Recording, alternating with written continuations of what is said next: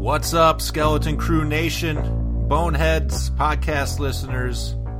This is Matt Wazell if you're nasty. I'm here to introduce our new version of Banana Laser's Halloween retrospective, specially made for the Skeleton Crew. That's right, we all put our dicks together and we've re edited, reproduced Banana Laser Halloween retrospective from 2013.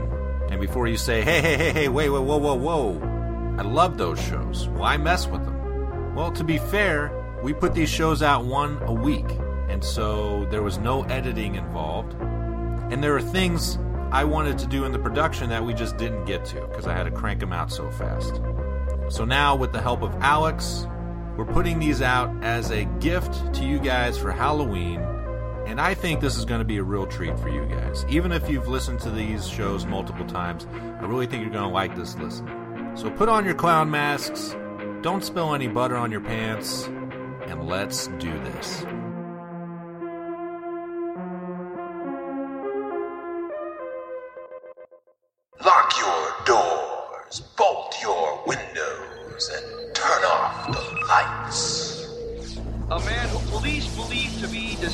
Serial killer Michael Myers hostage now identified as Laurie Strode. Miss Strode allegedly shot and killed. 19, believed to represent the 19-year cycle of the moon. It weighs more than five tons, making its disappearance a mystery. Dale has just made the grisly discovery of three bodies in the upstairs bedrooms of this house. It appears that the murders took place sometime early this evening. Authorities. Death has come to your little town, Sheriff. Welcome, Laser Nation, to the Banana Laser Horror Podcast, the podcast that has to be peeled to be believed exclusively at horrorphilia.com with your sexy hosts, Dave Z Hey yo, I'm a pretty simple guy. and Matt Wazell. Matt Wazell. Matt was out. Matt Wazell. The potassium starts now.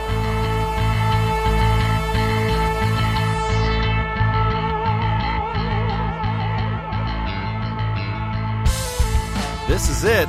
Uh, we're starting our Halloween retrospective with Halloween, 1978 classic from John Carpenter, starring Jamie Lee Curtis, Donald Pleasence, and blah blah blah blah blah blah blah. You've heard it all before. What the fuck are we going to talk about, Dave? I mean, shit.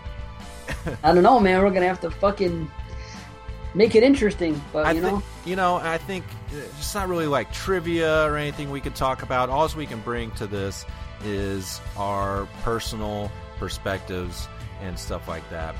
Um, oh, I got trivia. I'll tell you right now. I fucking, I was fucking. I- I've been doing so much damn shit. I've been watching the documentaries and everything. I even found some things because I've listened to commentaries and everything else. You're There's some madman. things I didn't realize before.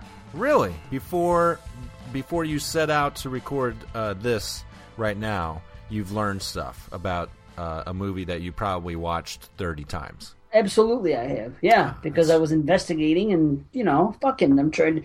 Damn, you know, trying to put on a decent show here. I'm, you know, doing my part. This guy is committed. Hey, you know, yeah, I'm gonna be committed. Fucking by the end, by the time we're done recording. probably. So yeah, this uh I mean Halloween, it's a it's a classic. I mean, uh you know, I'll say. there, there's no hiding it from from Dave and myself. Uh you know, say what you will about the entire franchise, but this individual movie right here, it almost does not get any better than that. I mean, you know, it's got its problems, it's got flaws, but uh, what makes this movie is the the style, the craft, and the filmmaking done by Carpenter, and the mood that he invokes, and it's it's it's great. Even though it, this movie clearly was not filmed during Halloween time uh, because all the trees have green leaves and and stuff like that, and you can see palm trees in the background on at least one shot. Well, that's it. That's the problem is that they were in California and they were Yeah. trying to make it look like fucking, you know, Illinois. Totally. But even with that, he pulled it off because Oh, yeah. I mean, I you know I see that stuff now, you know, because I've seen the movie so many times. Right. But but back then, even on my tenth watch, I wasn't looking at the leaves. You know, I he- No, it- right. the, everything about it just screamed Halloween time. You know, and I know it's the title of the movie, but even if it wasn't called Halloween, uh, you know, it just sets the mood perfectly. It- So that's perfect. what's so fucking amazing. Mm-hmm. what's so incredible about it because the budget was shit. There wasn't much put into it. It was fucking three hundred something, and you know half of the budget was used just on that fucking camera they used. Yes. Uh, Yeah. To to do the uh, the opening uh, with the POV shots, and it was uh, I don't know what kind of camera, but uh, you might know, but uh, it's yeah, it was it was brand new, uh, just invented, and uh, they put it to great use. I mean, let, let's talk about this opening now. Uh, Ah, shit. this, I mean, we could do a whole show on this opening scene. I think uh, I probably have more notes on this on this scene alone than the the entire rest of the movie because of how effective it is. Even Um, before the scene, even when the fucking opening credits come out and the soundtrack hits, Ah, yes. Oh I mean, God, yeah. how How, how could I forget? Yeah.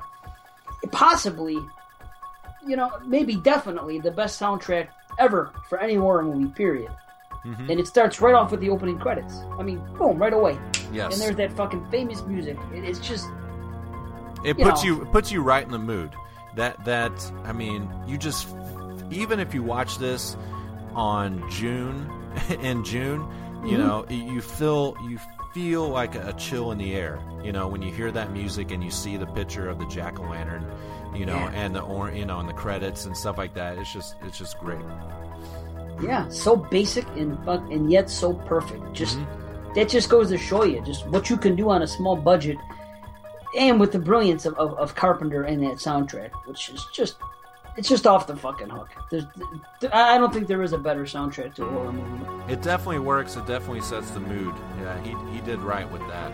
And yeah, you're right. I mean, they had yeah no money, you know, and I think that was to their benefit definitely because if they had more money, you know, they wouldn't have tried so hard to create something, you know, out of nothing.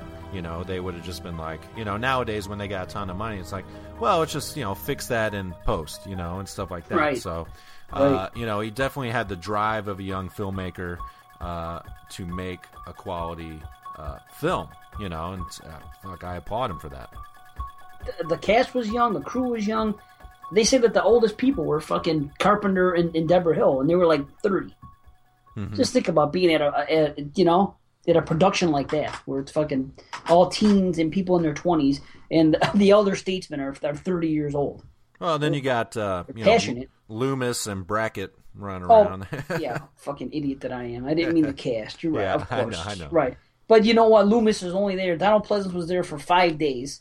Boom, boom, boom. They, you know, because you know, apparently he got a, a good chunk of change. I'm sure. Yeah, he well, he was the star. Really, I mean, his name was a you know the first. You know, he was top billed. You know, Jamie Lynn Curtis wasn't anybody yet.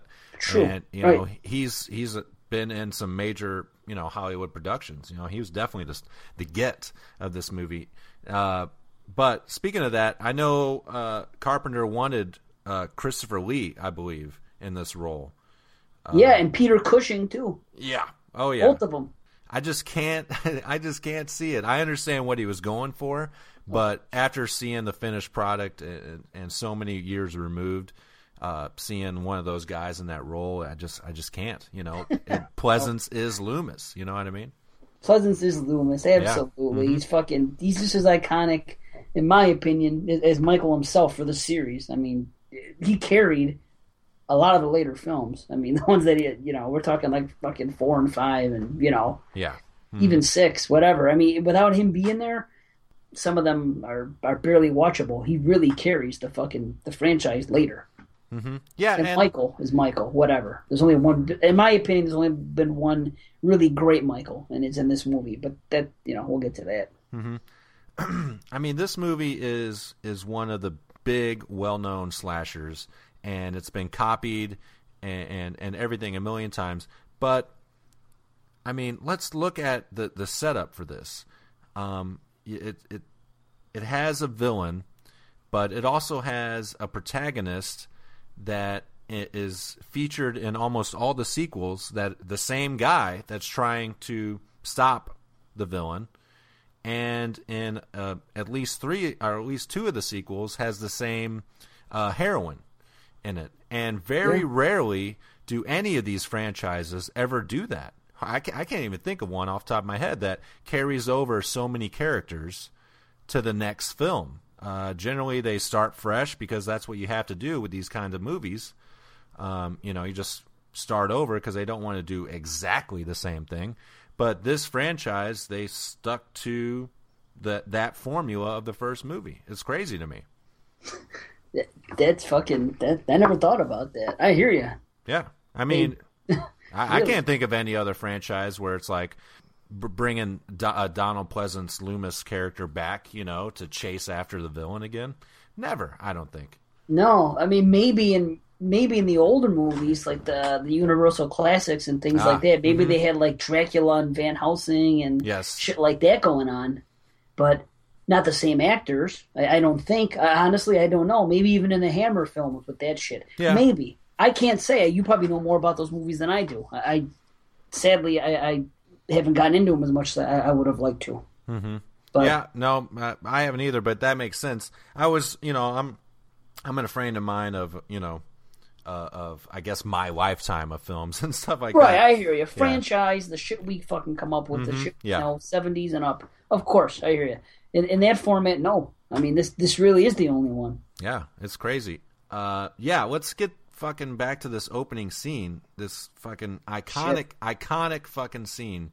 Watching it this time, there there's some things that really stuck out in my mind. One is that it opens up outside. The whole thing is POV. You know, it's four or five minutes. This scene, I, I can't actually recall. It starts out outside, and that immediately throws you off because you're not uh, you're not thinking that it's someone related to uh, the girl or the guy or anything. It's it starts outside the house and it looks like a home invasion kind True. of thing. Yeah. Mhm.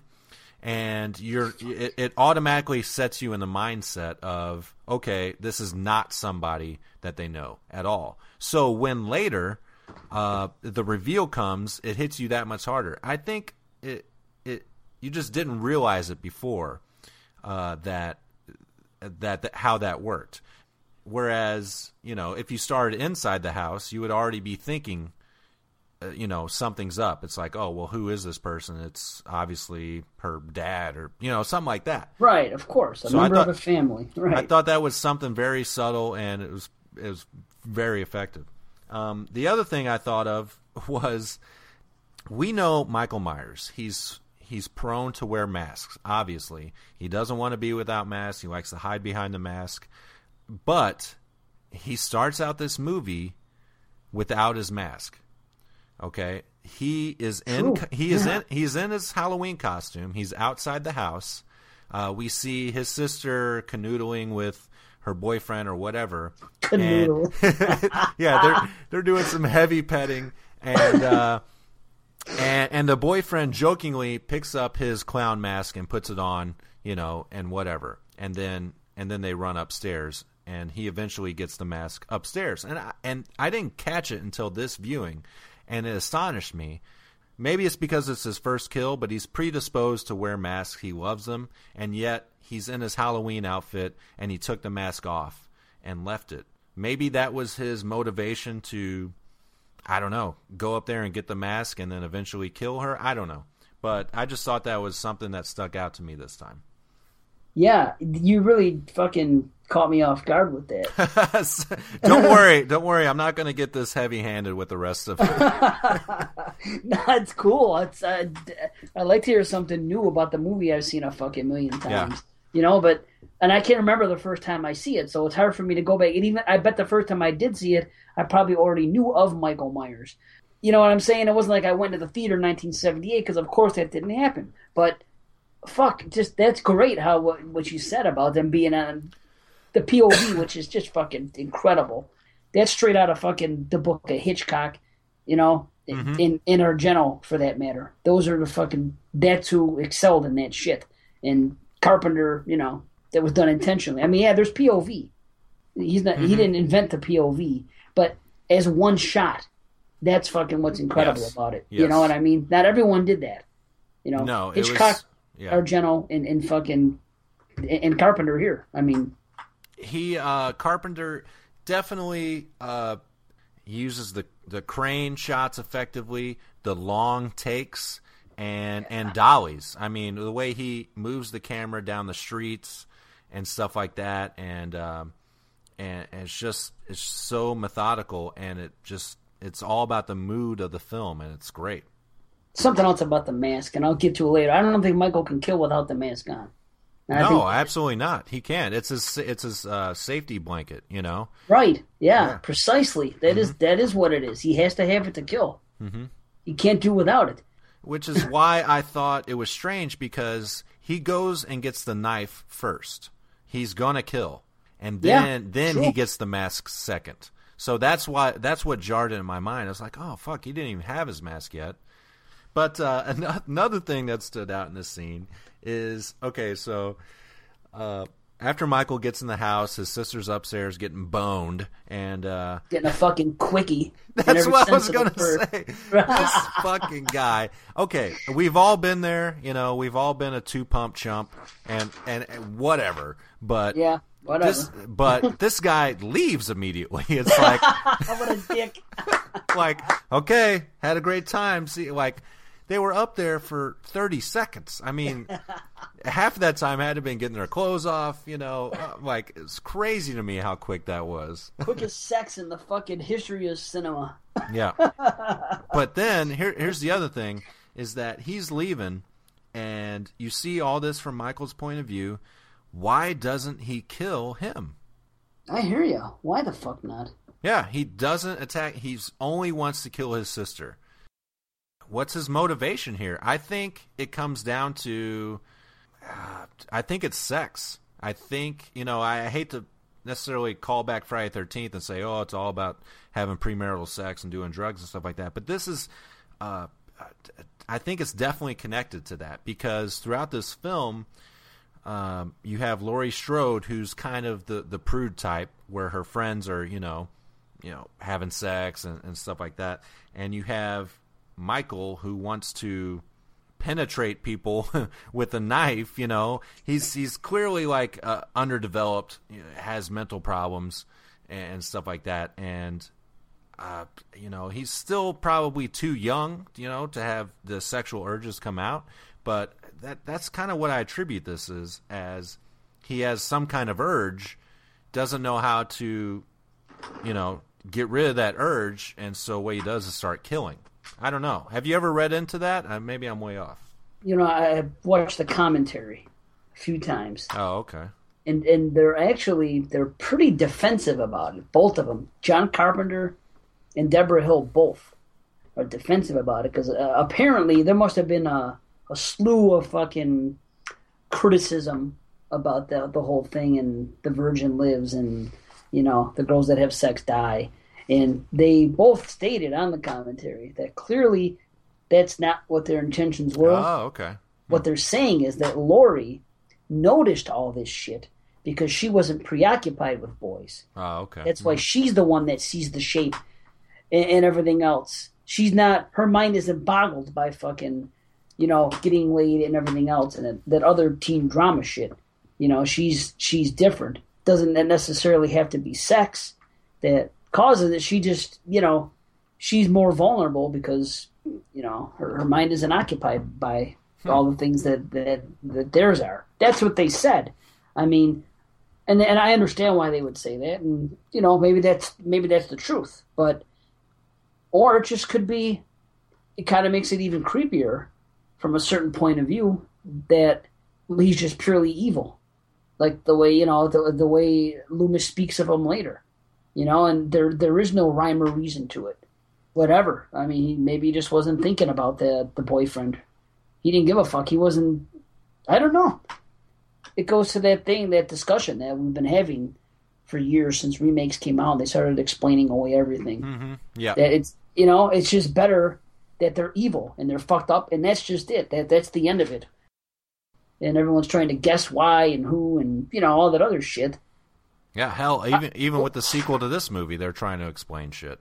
You Well, and that was the problem, and then- Mhm. 'cause that's because Carpenter didn't know what the fuck else to do. Yeah. Because he had to write it. He, he was stuck. He had his back against the wall, and he had to come up with something, and he he did the best he could, you know. But that was it. It was, you know, he was happy with what what it was, and then he had to do his he had to do part two. Didn't want to, did it. That's what he came up with.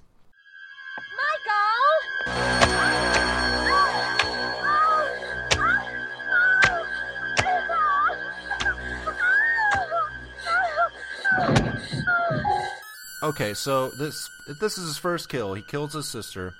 Uh, he's has on this you know clown outfit with a little clown mask. If this movie were made today, like not Halloween, just this style of movie, don't you think when he returned to Haddonfield that he maybe would have an affinity to that mask and be you know like a clown killer or something like that? I, I agreed. I I mean I don't Yeah. think that that would have worked. Uh, it would have been a totally different type of movie, but I don't know. It's just something I thought of that uh, uh, the consistency uh, would be more there today. They would try to to hone in on that. Yeah, it would just be too hard to do because of the costume. He's not putting a little fucking piece of shit Lone Ranger style of fucking clown yeah, I mask guess, I on. guess you're right. Yeah. You know, I mean, if he escapes an asylum, where's he gonna get a clown suit? You know, Well, he always seems to find a mechanic's jumpsuit. I mean, shit. that's true. I mean, yeah, he could just go into the fucking the local Rite Aid and fucking buy a clown suit or Party City you know, if he really wanted to. You know, give me I mean- fucking Sparky the Clown. He does always kill during Halloween time, so he's, he's got the stores available to buy whatever he wants. Yeah, yeah, that's why he can always get the mask. See, perfect. You know, he's fucking dude's all squared away. You know. Yeah. The uh there's there's one other thing that that struck me and in this opening scene as he's killing his sister. You know, I he's- know what you're gonna He's say. stabbing his sister and then he looks up at his hand and for Mhm. like maybe 5 seconds just focuses clearly on the hand. Now, I understand from a filmmaker's point of view why you did this. Uh, so you can see the whole scope of the entire room and, and, and what he, where he's actually coming from. But from a character standpoint, why would you do that? Would it be like a shock factor, like he's he's killing her, and he just happens to look at his hand and just think to himself, "Holy shit, I'm actually doing this." I hear it, and the funny thing is, once again, because of the commentary, John Carpenter oh, says Oh, it's okay. just that way too. He goes, he goes, but he says it almost the way you said it, the way he explained it. He goes like, "Well, I can't really give a reason why we did that. It was Yeah. just for the shot." You know what I mean? Yeah, I Because mean- I don't know why someone would do that. So in essence, he's actually, you know, talking a little shit about his own film, but basically saying, "Well, it's a movie. We, do, you know, we did what we had to do to show it." But you know, I guess you can think of it from another perspective and say, this motherfucker is just obsessed with seeing the knife go up and down because he's a Mhm. simpleton and he thinks it's cool. Okay, you called him a simpleton. I mean, is he? I mean, what do we know about this kid? In ways, he is obviously. You Mm-hmm. see what he does later, and the fucking the kills later when he looks at people, and he does the fucking tilting of the head like a dog after he kills Bob and that whole thing. And Mm-hmm.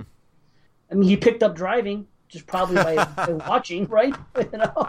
Well, he was your patient, Doctor, and precautions weren't strong enough. You should have told somebody. I told everybody! Nobody listened. There's nothing else I can do. You can get back in there and get back on that telephone, tell him exactly who walked out of here last night, and tell him exactly where he's going. probably going.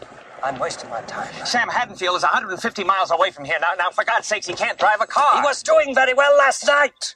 Maybe someone around here gave him lessons. Somebody around here must have shown him how. You know. He was doing very well last night. let's just let's just break now and do an hour of Loomis impressions. I shot him six times. you don't know what death is. All right, so stay tuned for Banana Lasers Loomis impression hour. Holy, oh, as many times as we've seen this fucking thing. Yeah, and he's so quotable. It's fucking it's ridiculous.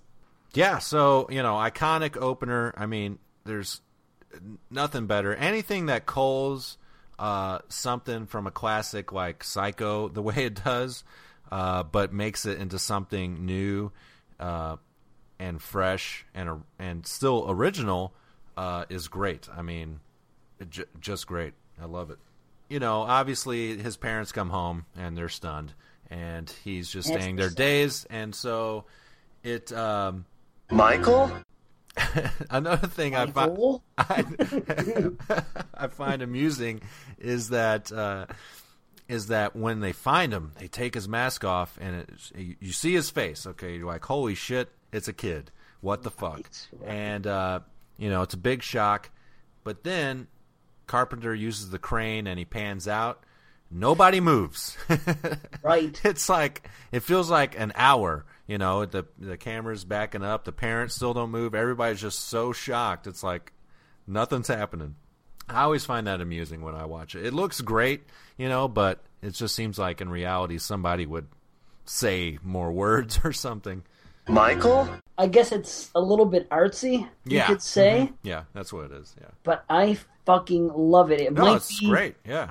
my favorite shot in the film. Oh, every really? time I see it, I'm just drawn to it. I'm, I'm sucked right into it every time. I'm just fucking. It impresses me every single time I see it. Hmm. I fucking love it the way they, they draw back with it and the camera and and of course the music. Like everything in this fucking movie plays it out so perfectly. Mm-hmm. You know, and oh man, what a shot! It's fucking. I think it's incredible. You know, yeah, it, it is a little bit silly that they don't move, but you know, I guess they're I guess they're going a little bit artsy with it or, or something. You No, know, it's great. They do move a little bit. They do move a tiny bit because I've seen enough times to see if they're moving. It's like they're seen in The Shining. There's, there's been times when I watch The Shining and I see Jack walk into the bar, Mm-hmm. where you know, where and all the people are there, and it seems like everybody's sitting still. And I've thought that a few times. Then I walk back and I see, no, no, there's a little bit of movement. It's just Mm-hmm. the way they did it. But No, it's it's one of those things that you only notice because we've watched this so many times. Right. It, it fucking looks great. It's it was the right thing to do. Uh, you know, I mean, it's it's a movie. It's supposed to be entertaining and visually uh, stunning, and that was the right thing to do because it's such a shocking moment that you find Right. out it's a child, a very Right. young child, who did that. Yeah. you know, So- it wasn't nearly as long as what they did in House of a Thousand Corpses. Oh god, yeah. Holy It's shit. just- right? I know. Uh, I just couldn't. I'm like, okay, something. Okay, somebody move. Some. What's happening? Did the, did the movie seize up? What the fuck happened?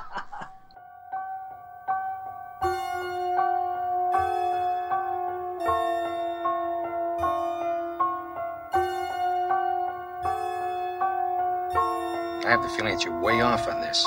You have the wrong feeling. You're not doing very much to prove me wrong. What more do you need? Well, it's going to take more than fancy talk to keep me up all night crawling around these bushes. I, I watched him for 15 years, sitting in a room, staring at a wall, not seeing the wall, looking past the wall, looking at this night, inhumanly patient, waiting for some secret, silent alarm to trigger him off. Death has come to your little town, Sheriff. You can either ignore it or you can help me to stop it. More fancy talk.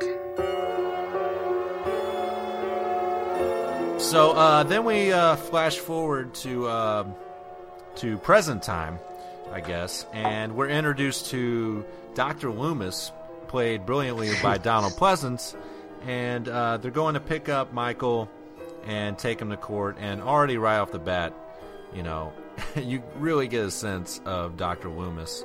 He was great in that opening sequence, man. Oh man, he's just fucking it's comical. Uh, yeah, like um, uh, the, wh- where I first laughed is that okay, they pull up and uh, all the patients are outside. It looks like fucking Right. Night of the Living Dead. Right. You know? And- totally, totally, yes. And uh, once Michael drives off in their fucking station wagon, he he immediately says, "The evil is gone," and I'm just like, "What the." F-? That that is the moment where it, it, it, it turns for me, where it's like, "What?" You know, I'm just kind of like, "He's evil." You know, it's like Loomis has been with Michael for so long now, you know, the 15 years or whatever, and that he can't see him in any other way. He's just pure evil to him. right, yeah. Mhm. It- It's it's almost comical because uh, you know it's just like well he he is a person. I mean you know whatever. But uh, again, like you said earlier, I think it harkens to the classic uh, uh, like Dracula. uh, versus Van Helsing and stuff like that. You know, he's the Van Helsing of this movie. Clearly. Right. Yeah. But you know, he is the fucking the greatest. He's the greatest pitch man ever. My God, incredible! A fucking hype man, He- outstanding. The, the, the lines that he says in this movie that are written by Carpenter are just fucking brilliant. And just even on the way up, when he refers to him and says, "Don't you think we can refer to uh, um, it as him?" You know, well, if you say so. You know, he's fucking the way he talks about it is great. But I mean, right off the bat, you know, you know, uh, Thorazine, he won't be able to stand up. That's the That's idea. the idea. Yeah. You know, Now, completely now- against him in any every way, shape, or form. He just wants the fucking guy completely, you know, unconscious almost. You yeah, know, he just wants him gone. Yeah, absolutely. right, right. He's and he's the only guy that knows because he's his personal doctor. And but what I think is funny when he fucking gets up there and he goes, "Go on, move," he tells her. You know what I'm talking about? yeah. That always makes me laugh. All of a sudden, he snaps at her. You know, the evil is gone. And, oh, it's great. Th- those two lines are funny, but, but but the sequence of going up and right off the bat, you get a sense of fucking the way he views this this Michael Myers cat. Mhm. Which, Yeah. by the way, the only time his name is ever said is in the beginning scene when they say Michael. Michael? That's it. You never hear the fucking the the, the, the name Michael Myers uttered the rest of the film. Is that right? He never says it, huh?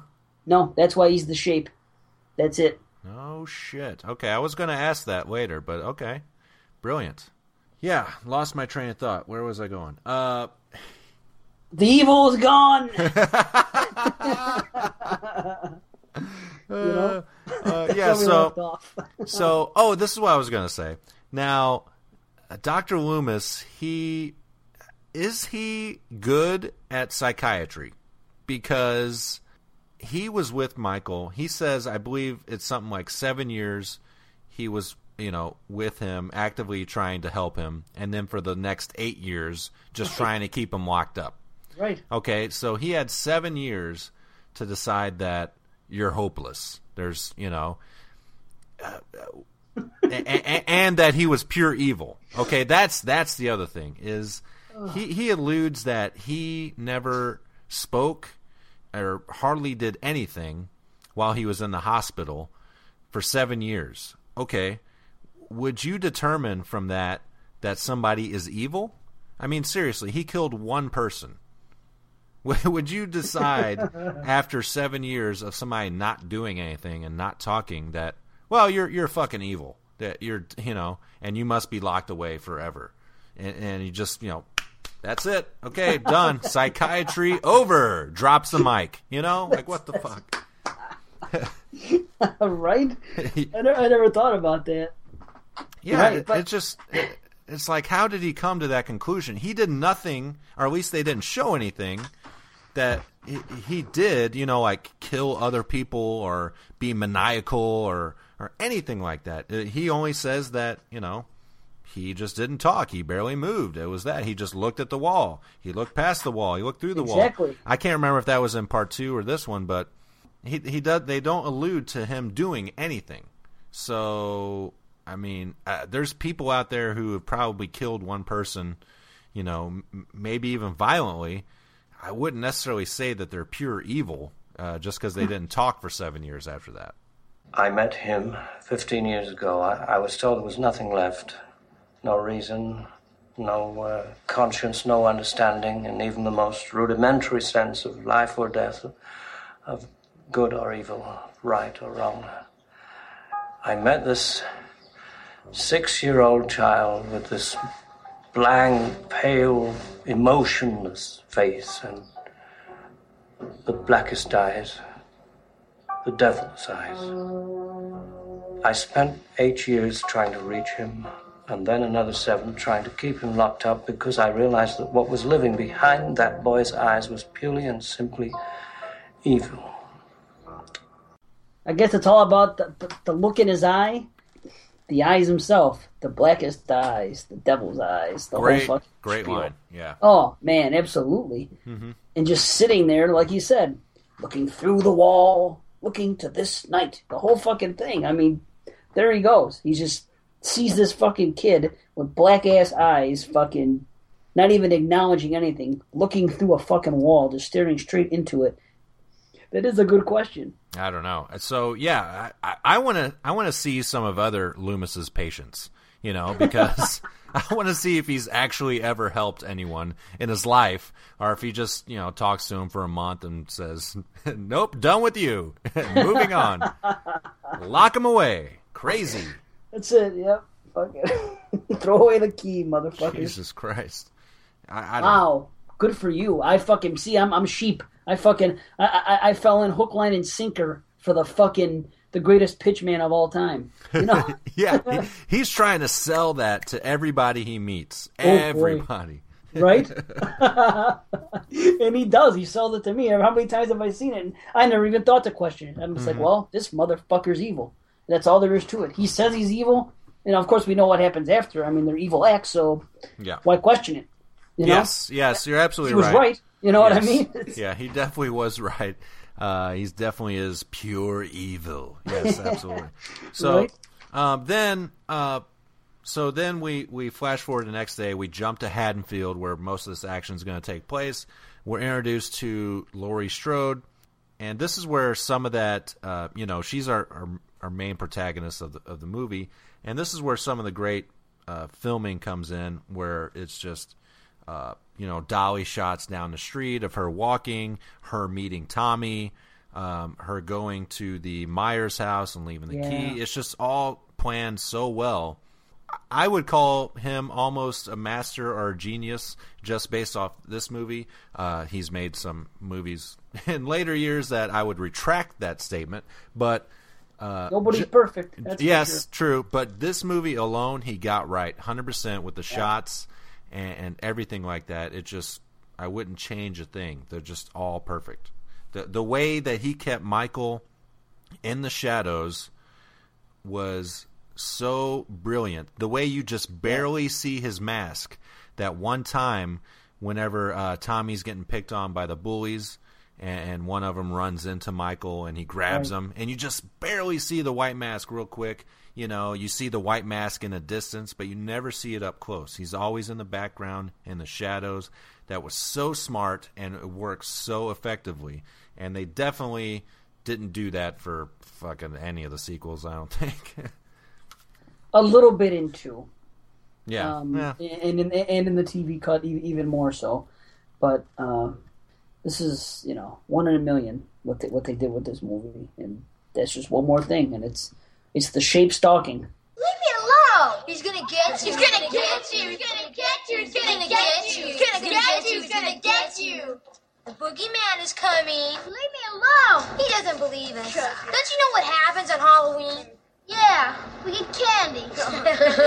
boogeyman, ooh, the boogeyman, the boogeyman, the boogeyman, the boogeyman, the boogie,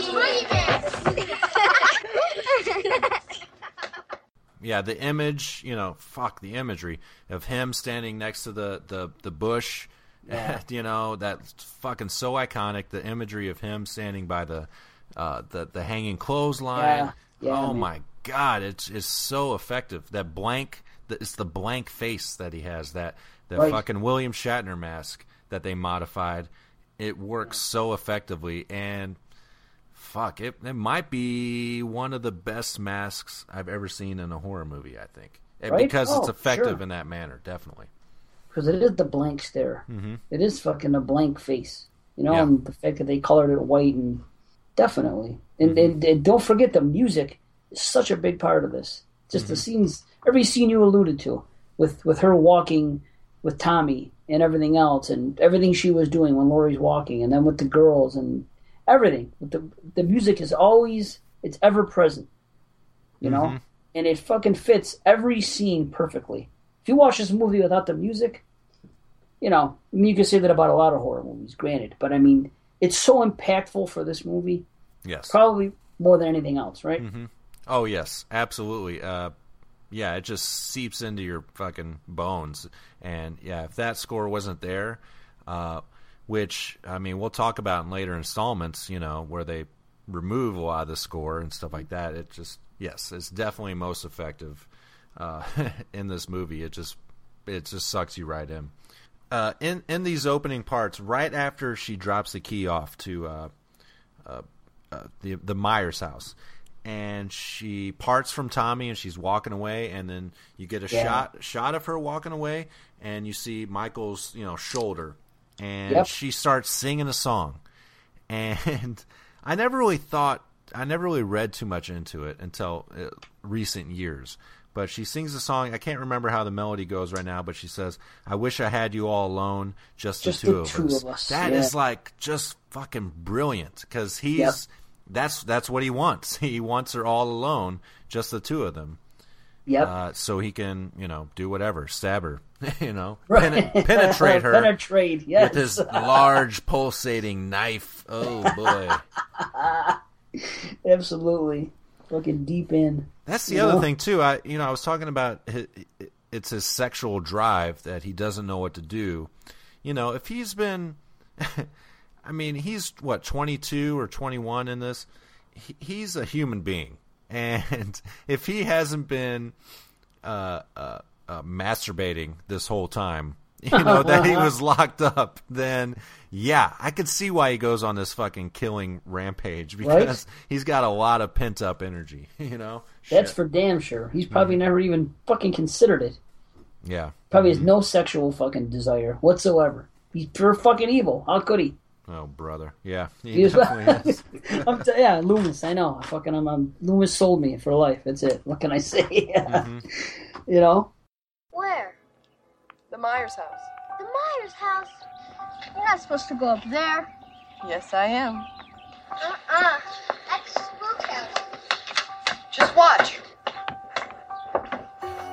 Yeah, but how about the part when she does go up to the thing, gets the key, and then walks in? You see Michael, and they play that fucking thing, that Yeah. little bit of music. Yeah, it's fucking great. Mm-hmm. so effective. Just a little tiny thing like that in that scene.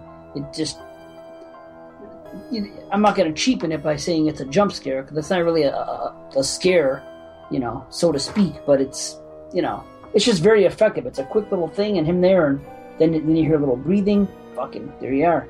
That you know? breathing Yeah. is like a soundtrack in itself to this Yeah. movie and elevates it just ridiculous. Uh, anytime that he's in the background and you just hear that, uh, you know, it happens more so later in the movie, but holy shit, is that effective? I would have never have thought uh, to put that in if I were making this movie. But they did, and every time it happens, it fucking it elevates every scene. Yeah. Especially the ending. I mean, holy Oh, shit. yeah. The end, and no question. You know, we cut back to Loomis, and he's he's he's trying to follow uh, uh, Michael's path, figure out where he's going, and and he just happens to stop at a payphone by train tracks. You know, this is just one of those things I have to question now after watching this a million times. Isn't it really convenient that there's this fucking payphone right there in what seems to be a field? I don't know. I know there's a lot less payphones now, uh, if at all. But uh, were they that prominent that they would just be everywhere? you know, back in the I don't know. 70s? Yeah, I don't know. Good question. It's. I mean, you have to ask some older people that, that might know. Let's fucking get the, somebody on the, the show. only thing you see around is this fucking this train track. You don't see any buildings, Right. uh, any establishments whatsoever, and there's a payphone. You know they fucking just brought that fucking payphone in to to to be filmed at that spot for for whatever reason. Who knows? Well, and, the whole thing with the garage, the guy that worked at the garage had had gotten whacked, and Michael took his, his shit, his gear, you know, his clothes, Mm-hmm. and, and took off. That whole that whole. Why didn't they just go to like an old garage? You know what I'm saying? Yeah, a- it's a- probably probably just money. I mean, with Budget, the uh, uh, you know, they would have to get permits and stuff to film at a place. With this, they probably just brought in a fucking phone booth, uh, waited for the train to go by, you know, and then started filming probably. And uh, and hey, to their credit, you know, I mean, Yeah, you know, that worked. You know, definitely. absolutely. And they got lucky with that phone going by. With the phone going by, I said. That's a fast phone right there. Holy shit. Uh, we're we're introduced to uh, Laurie's friends after school. Totally. and uh, what's uh, one's Linda and one is uh, what's her name Annie. Annie yeah Annie Brackett yeah. yeah. Totally. now let's just let's let's talk about this because I don't know of any other chicks uh, in the movie that we'd want to talk about. Maybe maybe you don't. But which one would be your uh, banana to peel? I would go for Annie, definitely. And it, it was it was a tough choice, but let me tell you what made it. Uh, when she spills butter all over herself and immediately strips down uh, to her underwear, that I mean, you don't see much, but that shot of her back, uh, man, smoking hot. And, I and, hear and she's she's the best looking in the face, definitely. She's definitely the best looking in the face. Mm-hmm. She definitely has the best fucking. Like if I were, you know, if I could put myself in 1978 and, and be a guy, she would be the one I would want to bang the most. She just has that sexuality about her, you know. Uh, PJ Soles though, Linda, when she takes off her clothes, see anything you like? She fucking her tits. She does look really pretty hot in that scene. Mm, It- it- I don't think so. Oh, you don't think so? Really? No, I don't. She's it's her, her whole character kind of turns me off. The way she, Yeah, she's kind of ditzy, you know, Right. and she says totally like twenty times and Totally. and all that shit. And it, yeah, it just no. I hear you there. hot to me. hmm personality wise is one thing. Uh, but I- considered a closer race than you. But uh, Mhm. you know what I what I have in my notes when I wrote them though is that Annie's the banana. So you know I'm not going back on that. Of course she is. You know, but the thing is, I saw something. I was watching the documentary about one and two, and I saw Annie the way she looks now, and that made me look at her a little differently. Oh, okay. Yeah, see, I, that- I haven't seen her why. recently. Mhm. Yeah, I've been a little tainted because she doesn't look nearly, you know, like she did then. So I was like, hmm. Not that PJ Soles looks much better because we've seen her in uh, Devil's Rejects in that little Yeah. that little walk on, and you know sh- that's nothing to write home about either. Yep. But just and, because and Uncle Sam, don't forget. Oh, that's right. Another Uncle Sam callback. How the fuck Uncle Sam just keeps popping up on this show? Holy shit! yeah, if you guys haven't heard, go back and check out our Uncle Sam show where we really, really get in depth uh, about uh, 1996 classic Uncle Sam. But anyway, yeah, Annie, I agree. Peel that banana. Yeah, absolutely. She's definitely, definitely the one to peel. Totally. Hmm, How about when she's bending over in the freaking thing when she gets Ah, locked when in she's there? trapped in the fucking window, yeah. Mhm, Yeah, see, it's that sells it. hmm Oh, and how about this? You know when she's on the phone with Paul? uh huh. It seemed. I think that's all you think about. He tells her, "You know what I'm talking about, right? Of course you know. Mhm. I don't Oh, yeah. ask. Do you know who that is on the fucking line? It's fucking John Carpenter himself. Oh, really? Huh. Cool. Something See? else I learned. Yeah. There is trivia I don't know. Huh. See, I told you, I happened to stumble across some in the la- in the last week. Yeah. That's, oh, that's cool. Huh, Yeah, he, it's plays Paul. huh? Yeah, John Carpenter fucking plays Paul. Yes. Yeah, so Paul he uh he got grounded for uh, throwing eggs and soaping up windows. How old is this fucking guy? Don't you do that shit when you're 15 at best or 14? You know, he's got to be 17, you know, or something like that. Wouldn't you outgrow doing that shit by then? Wouldn't you just just want to attack Tang or Poon Right? and you know, and I mean, no, let's go out and vandalize shit. I don't I don't fucking think so, dude. But they had true. they had to write him out somehow. So uh, Annie picks up uh, Laurie and they're driving around. They're smoking a joint, and I always found that fascinating. That uh, uh, Laurie clearly is like the the prudish type in this movie, yet she's just so casually just getting high, uh, driving around. It, I don't know if it seems out of character.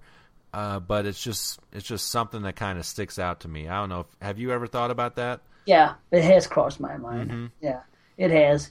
But once again, it's the '70s, and that just might have been, you know, what was going on. Mhm. Everybody was smoking grass because that's what they even called it. then. Grass. You know, we're smoking grass. We're smoking a fucking reefer. You know. but I just I just find it strange how I mean they're going to go babysit the both of them. Oh, and, that- yeah. and that's what they're doing. It's like, oh, I'm an adult. I'm gonna watch after this, you know, and this eight year old or whatever. I need to get high first. You know, I I wouldn't do that. I mean, but granted, Uh, who am I to judge? How I'm many not- eight-year-olds have you been around? Yeah. That for? yeah, I guess that's true. I need to calm down before Right. I fucking go do That's why she's such. That's why she gets so, so many fucking babysitting gigs. she's the fucking best, and that's her secret. She fucking catches a little buzz. She's mellow as fuck, man. She's out doing her thing. Okay, all right. I'm. I'm not gonna yell at you. I'm not gonna spank you. You know, fucking do your thing. I'm chill. You know. Now I'm gonna carve a pumpkin, watch the fucking fire. You know, make some munchies for you. Make some popcorn. Let's Right. make more popcorn. Yeah, I'm surprised. I'm surprised when she asked that. Uh, when Lindsey asked that, she wasn't like, "Yeah, popcorn, man, sounds Right.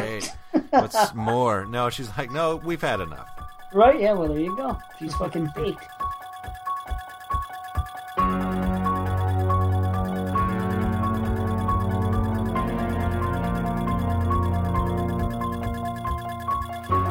Boogeyman. I'm scared. There's nothing to be scared of. Are you sure?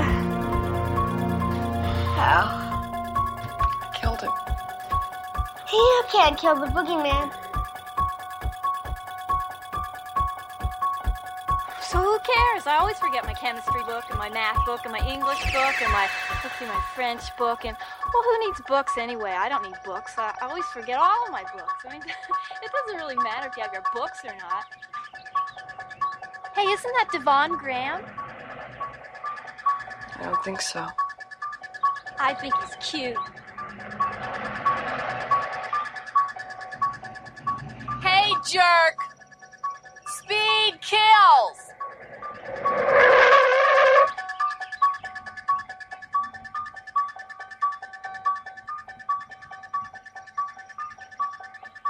God, can't you take a joke? But you know what? Let me go back to uh, the three girls in the conversation in the Yeah. beginning with uh, not the beginning, but when they're all introduced to, together with Laurie and Linda and Annie walking and you know just having their teenager talk and you know doing their shit and hey jerk speed kills that whole fucking scenario. You know something about that situation. I know you said that PJ Soles is annoying and the totally shit and everything else, and yeah, I, I feel you on there, but just just something about those three characters and and their interaction that I don't know. It's it's it's a lot cooler to me than like the sh- the shit you see in the Friday movies and even other Halloweens and you know other slashers for that matter. I just it's just one more thing about this film. I, I I've I've always enjoyed uh just that that the click of the three of them and, and you know the way they communicate and everything else. They're yeah. You know, Yeah, like, it- she is a little annoying, but you see where I'm going. It's just it, it seems natural.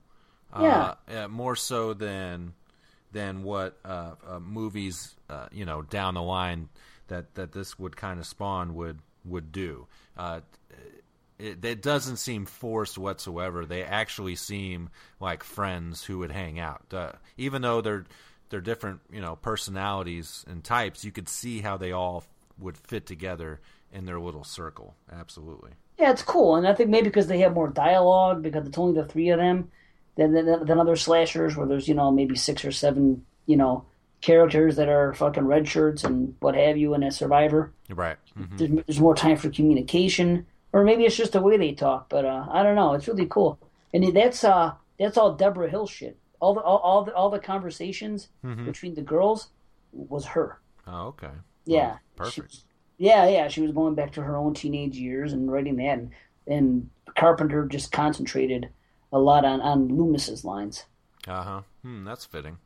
You know, they Annie and uh, Laurie they they go off to babysit uh, their, their kids, and they they're right across the street uh, from each other. And I thought right there that that setup was really cool. You really get a sense of proximity, and even though you're in this like big neighborhood, they're all just still right there and really close to each other. But I have to ask, it's Halloween.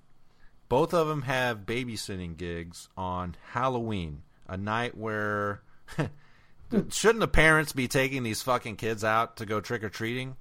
I mean, what are the parents doing? I don't fucking understand. We learned that uh, uh, Laurie's parents are out at some party. I guess maybe all of these parents are out at this fucking party. They're all at the party. It's the fucking cult of Thorn. Yes. Holy shit! The cult of Thorn answers everything, man. That's the best I got, you know. The the drunk doctor from part two. He says, Oh, boy. is he part of the fucking cult of Thorn too? It's great. there you go. yeah. Jesus. Right. Uh, That, that's that's three sets of parents that are off doing something else when generally they should be with their children on this day because it's it's a kid's holiday. I mean, let's face it, Right. we're adults and stuff like that, but it starts out when you're when you're young, you know. So. Of course. Trick or treating, the whole nine, of course, yeah. hmm You're right. Yeah. But then the parent, you know, adults do go to Halloween parties. That is a big thing. Yeah, you know, but it just it strikes me as unusual. But if if It you does. had if you had parents around, you wouldn't have a movie. You know, it's like Friday Thirteenth. You gotta get rid of all of the authority figures and and stuff Right. like that. So it, Yeah, it, it makes sense for the movie. Oh, yeah. hmm so, so uh, yeah, while all this is going on, you know, we cut back to Loomis a couple times. This motherfucker, how how long has he waited in the bushes at the fucking Myers house? I mean, you cut back to him a couple times, and yep, he's in the bushes. Cut back again, yep, he's just in the bushes. Like fuck, dude. Yeah, like that's his fucking plan. Just wait in the fucking bushes. I am not moving. You know. I never thought about that. Oh God, yeah. there. Oh yeah. Chicken. Go ahead, Lonnie. Go in. Hey! Hey, Lonnie, get your ass away from there. Whenever those, whenever the three bullies uh, come back in the movie that are picking on Tommy from earlier, they come back and and they're, you know one of them's daring the other one to go into the Myers house. It's fucking great. It's And- Lonnie Lamb. yes. And Loomis is like, hey, hey, Lonnie, get your ass away from there. I fucking, I love that so much. But so do I. and, and Doesn't Loomis, sound like him at all. Loomis loves it even more. The Oh, yeah. joy on his face that he just scared these 10 year olds is incredible. It's the only happiness you ever see out of this fucking guy. And That's I, true. I could, I could, I want a still of that, of him just sitting there grinning. He's, he's so happy that he scared these fucking kids off. It's fucking hilarious. That's fucking great. That is his only smile in the movie. Yeah. Holy fuck. hmm Probably his whole Loomis The series? career. Yeah. Yeah, right. that guy never smiles. Oh my god, it's awesome! I, I want to get a fucking T-shirt made of that. man. Yes, Right? exactly, dude. telling you, if I had money, there's so many fucking shirts. I think about scenes and shirts that we could fucking market. You know, don't tell me so many people that listen to the show would love a shirt like that. Oh, Loomis smiling. Come Oh, on, man. We're who the fuck it. sees that? Right? Come on. Great It doesn't even sound like him. That's the best part. It, No. doesn't, it doesn't even sound like a white guy to me. How about that? I thought that every time I heard that growing up. I go, I don't think that's him at all. I think they fucking dubbed some guy in there, some black dude. I, I wouldn't doubt it. You I'm telling you, it doesn't sound like a fucking Donald Pleasence. Uh, there's a lot of ADR in this movie, especially at the end whenever Laurie's getting you know chased down and stuff like that. So I wouldn't doubt it for one second. Okay, so Loomis is hiding out in the bushes for half the fucking movie. Later, he just turns around and then he sees this the the station wagon that Michael uh, stole from him. It's it's literally across the street. He's been there for fucking hours and he's only seeing it now. It's like what I mean, he's so focused on the house, I guess, that he never turned around and said, "Oh yeah, that's that's my car that he stole. He must be around here somewhere." Did you ever catch on to that? I did catch on to that, but you just explained it away. But there you go. That's fucking brilliant what you said. He was That- so focused, he was at one track minded on that fucking house and that porch and being right there. He didn't take the time Yeah. to do the obvious thing. And look around. It's 50 feet from him, the car. It's crazy Right, to me. yeah. And it gets me, it's one of those things that gets me every time. It's like, when it cuts that scene, I know it's going to happen. And then he's just kind of hmm, turning around because he's not doing shit. He just Right. turning around real slow. And I'm like, oh, here it comes. He's going to see the car. look at the car, you moron. Yeah, but uh, you've just made you just made it right. I'm telling Yeah. you that Mhm. that's that's a good uh, explanation for that. That his Mhm. focus just think about how fucking obsessed and maniacal he is himself in the whole situation. Mm-hmm. It's in the realm of possibilities that he wouldn't see it there. Yeah. Another scene that uh, we kind of left out that I want to talk about with Loomis is near the beginning, and uh, it, it's at the graveyard. Yeah, you know, you know, every town has something like this happen. I remember over in Russellville, old Charlie Bowles, about 15 years ago. One night he, he finished dinner and he, he excused himself from the table. And he went out to the garage. And he got himself a hacksaw. And then he went back into the house and he kissed his wife and his two children goodbye. And then he proceeded. Where are we? Uh, huh? Oh, uh, it's uh, right over here. Yeah, Myers, Judith Myers. I remember her. Couldn't believe it. Such a young boy. Mary, you lost? Why do they do it? Goddamn kids. They'd do anything for Halloween. Whose grave is? Oh, I know. Uh, 18, 19. Judith Myers.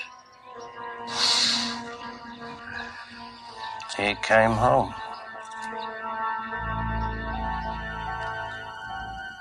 And, Oh yes, I'm and- glad you brought it up. And great, great character. The fucking, you know, the what, what, the groundskeeper or whatever you call those guys.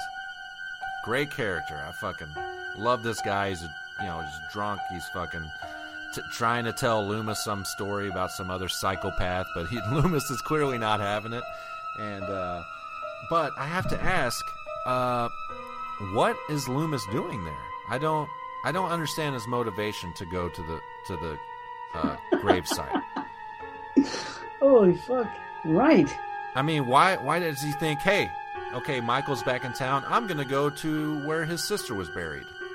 I mean, I guess maybe you know, I guess he's just pulling at straws here. He has nothing. He doesn't know where he's gonna go, so he's like, fuck. I guess I'll just go check the grave out. I, I guess. I mean, I don't know. Why else would he go there? Because well, think of it. There's no other connection. What does Michael have connected to in Haddonfield? That house and his sister, and that's it. So, yeah, may as well shut the grave just in case. Yeah, Maybe he desecrated it or fucking whatever. This this could be a sign. Yeah, grasping at straws. It's certainly. Now, But I can see it, it once again. That's in the realm of possibilities. It- It's not that you know. I you made me laugh at first because I I never really did think of it that way. But someone that's fucking like I said is maniacal about it and, and uh, obsessed about it as he is at this point. You know, he he's really trying to stop this before you know the shitstorm goes down. Is Michael Myers the only thing in Loomis's life? it certainly is. It certainly is once he escapes. Of course. But I have to wonder before that is Michael Myers still the only thing that he has? We don't know of any family that he has. We don't know anything else that he does. Um, he clearly has been with this boy for 15 years. That's a huge amount of life. Does he does he have any other patients? Is there, you know, does he does he ultimately need Michael to escape so he has something to do? You know what I mean? For his fucking whole career. Yes, yes. Uh, it, it's like he he Ugh. actually doesn't want to catch Michael. I, I'm just guessing here. He doesn't want to catch him. He needs to perpetuate this entire thing uh, uh, Oh, for him to have value in his life. Fuck. I, He's got a pretty fucking gravy job, I'll tell you that. If he just has one dude all this time, right? Think about that for a job. You go and you fucking you're a psychiatrist and you get hooked up in this situation somehow and you go and the dude doesn't speak a word for fucking fifteen years. And there you are. That's your job. Go to work every day and fucking I'll, I'll take that. That's a fucking gig right there, man. and Shit. then seven years. Well, he's fucking evil. But lock him away. Fuck That's it. Yeah. I'll be I'll be back every month to make sure he hasn't murdered someone because he's a he's a killer. That's about it. The fucking guy's obsessed. I, I want to see I want to see some scenes like from part six, you know, where he's clearly retired and, and all that, and he's just you know he's just typing away, he's doing hobbies. you see him in his house. I want to see that from this era of Loomis, where you know he's like building model airplanes or fucking I don't know, he's really into wine or fucking coffee or something. I don't fucking know. I want to I want to see something else that he's into because I think Michael Myers is it. I think that is his fucking life. That's all he wants to fucking talk about. he wants to convince people that that he's fucking evil and and that's it. That's all he has. Right? I don't know. Yeah, it's his obsession. That's it, man. Yeah. Have you ever wanted to hear the, the fucking continuation of, of the Grave Digger? Yes, yes. Yes. Every cuts- time I watch it, I, I wish I could hear it. then he proceeded to go here, and then you know. Yes, I want to hear the rest of that story. That could be like a spin-off to, to this or something. You know, it's Let's like it. but but Dr. Loomis is not having it at all. He's not No. even paying attention. He's like he's like, "So where are we?" Right, right, right. That's true, right. Yep, and we the viewer have to suffer. Fuck, We'll never Yeah. find out what happens in that fucking that great story. I'm writing John Carpenter. I mean, I'm gonna find out the rest Right? of the shit. Yep. M- Michael takes this fucking tombstone with him, and it, it's definitely leads to a cool effect later. But oh, is this guy? I mean, he has okay. He clearly hasn't been working out or anything, and and maybe to, I don't go to graveyards too often, but maybe tombstones don't weigh that much. But it's, it's Holy Come fuck. on, it's got to be heavy as shit, dude. I mean, No shit. How did he get that out of there? How did he get it out of the ground? It- it- Right? He didn't dig around it. It's just the, the space of where it was is gone. So he pulled this fucker up with his bare hands. Why do they do it?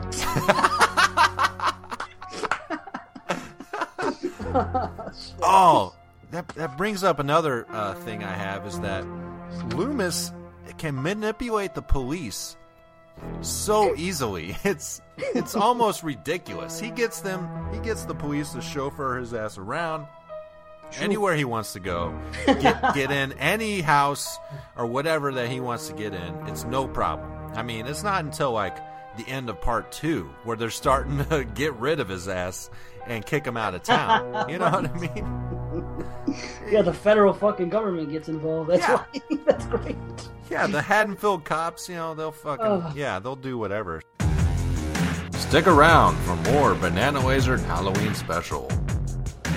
Later tonight on the Horror Philly Network, John Carpenter's Halloween. Here's a clip.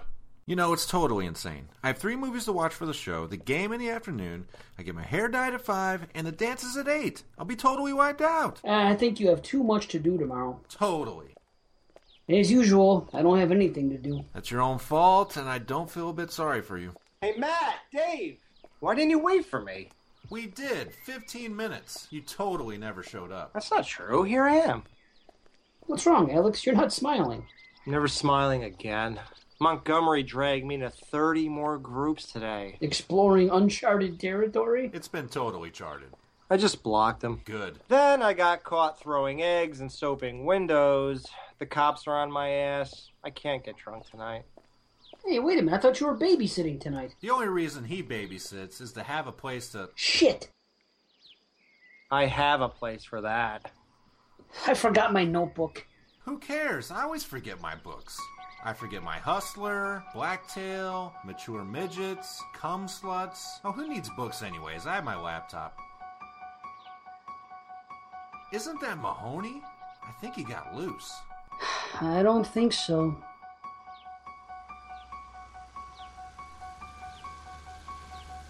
Hey, jerk! Colts kill! Can't you take a joke? You know, Alex, someday you're gonna get all of us in deep shit. Totally. I hate a guy with a wheelchair and no sense of humor. Well, are we still on for tonight? I wouldn't want to get you in deep trouble, Matt. Come on, Alex. I've been planning it all week. All right. The Wallaces leave at 7. Oh, I'm babysitting for the Doyles. It's only three houses away. We can keep each other company. Terrific. I got three choices. Watch the kids sleep, listen to Wazelle jerk off, or talk to you. What time?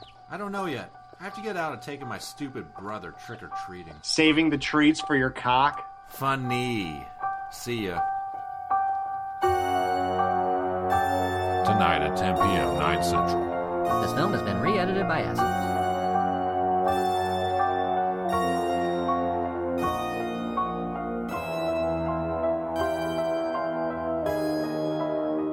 You know, it's Halloween. I guess everyone's entitled to one good scare, huh? Uh, let's talk about um, uh, something that we haven't really talked about, and that is uh, some Murder. Of some of the kills. Yes, Yes. absolutely. That's exactly what I was going to get into. Murder. uh, probably, I guess, uh, the first on-screen kill that we really see is is Annie, right? And the Yeah. str- the strangulation in the car. Now this that whole scene and the setup is awesome, Awesome. dude. Yeah, it, man. It, it it goes to show you that less is more, Mhm. and that um, the, she's walking around. She forgot her keys. It you you know something's going to happen. Is he going to be there? Nope, he's not there. Okay, well clearly he's going to be right here. Is he right there? No. Okay. When's it going to happen? You just know something's going to happen. It's just uh, you know looming the whole time, and it works so great for him to just be in the back of the car, and for him to have fogged it up, and Yeah, then man. bam, that's when it happens. And All fogged up. Yep. yeah, I, it's it's a it's a great little bit, and and that you know uh, later on, you know, it would just be like a cut and bam, a kill, you know, stuff like that. Nobody takes their time like like that scene in this movie. I, I've always loved the way she fucking how it's like slow mo, the way it looks, the way she falls with her fucking head tilted, you know, into the steering wheel and freaking Mhm. off. It, it's it's creepy. It really is the way the way it's done. You know, and he's making noises. Mm, mm, Yeah. he's fucking strangling her. That's fucking badass. And you just see his face through the thing, and then then she finally, you know, she finally fucking dies, and the way she falls, it's fucking creepy shit. And then the horn honking, even that's creepy. You know, just something about it. It's so effective. when people get murdered in real life, it's never fantastical. It's never outrageous. It's Right. always simple, you know, and Yeah. and that's what that is. You know, it's simple. He wanted to kill her, he strangles her, and, and that's it. It's not an elaborate thing, and it, it usually never is. And so, that, and that's why this movie is terrifying because you're in suburbia. You know, it's just like it's just a normal day. It happens to be Halloween, and then all of a sudden, somebody shows up. The boogeyman shows up and just starts killing people. It's supposed to, you know, ground this in reality, and it definitely works. Do we ever see Michael's eyes through the mask in this movie at all? I don't recall ever seeing that.